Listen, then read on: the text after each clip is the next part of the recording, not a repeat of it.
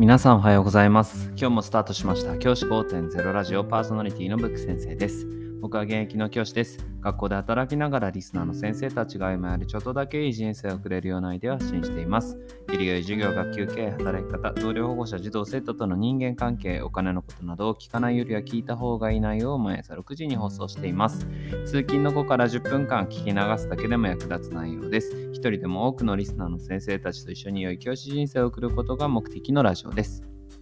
今回のラジオは学校開始までにやるべきことということでお話をしたいと思います。このラジオを撮ってる日、まさにですね、夏休み延長か延長しないかっていう話が出始めた頃です。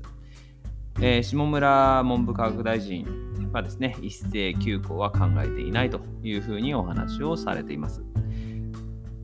というところで言うと、まあ来週から、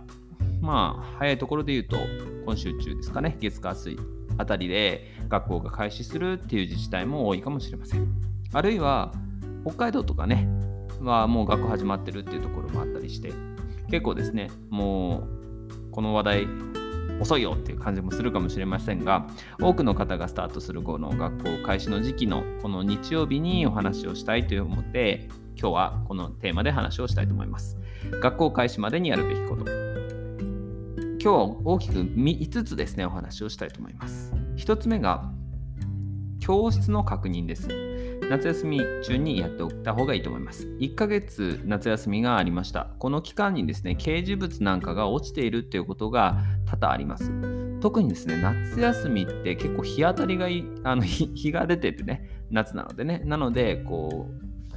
それで劣化して落ちるとかって結構あるんですよね。あとは、他の場面で、結構ですね、教室で使われてることってあったりしますよね。研修で使われていたりとか、あとは、えーと、児童生徒が何か学校に来た用事で使ってたりとか、小学校だとクラブ活動があったりとか、中学校だと部活動があったりとか、高校でも部活動があったりとかで、教室に入っているっていう機会もあります。そうすると環境がですね、机等が整っていなかったりっていうこともあると思いますから、最初登校した夏休み明けの初日に整っていないとやっぱり児童生徒落ち着きませんから綺麗な状態で迎えたいというふうに思うと思います。一つ目が教室の確認です。二つ目がアルコールの補充です。これはですね、もう感染症の流行はもうかなりもう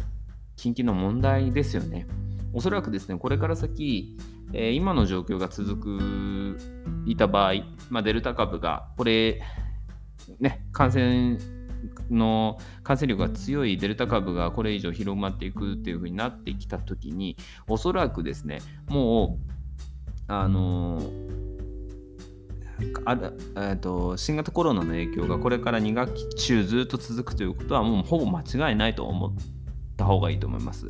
えこれから先ですね、あの分散登校であったりとか、あるいはオンライン授業とかいうふうに移行する可能性もありますが、まず学校が始まるというふうになった場合にはですね、あのアルコール消毒が今まで以上にこう求められてくるというふうに思います。その時にですね、アルコールの消費がさらに増加しますから、そこでアルコールのボトルどんどん補充をしておいてほしいなというふうに思います。でないと、アルコールが切れたとか、そういうふうになってきてしまうので、そこは気をつけて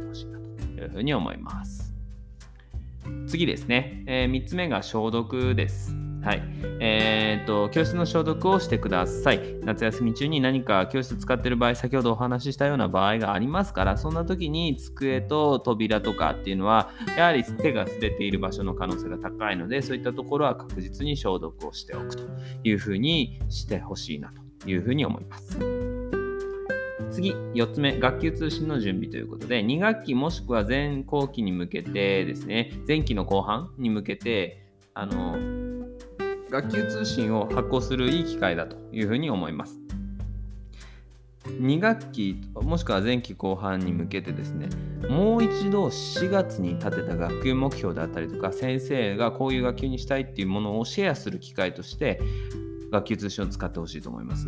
やはり子どもたち夏休みを明けてこうどういうふうなモチベーションで行っていいか学校で生活していいかっていうのを分からなくなってるっていうことが結構ありますからそんな時にじゃあもう一度考え直そうねちゃんとここだよこういうふうな目標でやっていこうねっていうことを伝えるいい機会だと思いますので学級通信の準備をしてほしいと思います。最後に教材プリントを準備する、えーと、プリントですね。準備をしてください。先生方は夏休みといっても忙しい日々だったと思います。なので、なかなか準備できなかった方も多いと思います。少なくともですね、始業式後の1週間分使うであろうプリントを印刷しておくと。印刷までしておくようにしてください。そうすると、夏休み明けバタバタした時期ですよね。提出物の回収とかでこうバタバタした時に、こう焦らずにできるかなというふうに思います。それも大事かなというふうに思っています。この以上5つをですね、準備しておくだけでですね、学校を開始した時に意外とこう慌ただしさの中でもうまく対応できるかなというふうに思います。またですね、これから先、この学校始まるまでの夏休みの最後の期間で、で実はこういろんな国として動くもの、あとは自治体として例えば夏休み延長するよとか、そういったことが出てくる可能性もあります。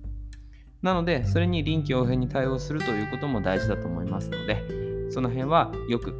情報を入手しておくということが大事かなと思います。このラジオの中でもですね、もし全国的にこう休校とかそういったものの情報があった場合にはすぐにシェアをしたいと思いますので、そちらもこれからもご聞きお聞きいただければ嬉しく思います。今日は学校開始までにやるべきことというテーマでお話をしました。じゃあ今日はこの辺で起立で着席。さようならまた明日。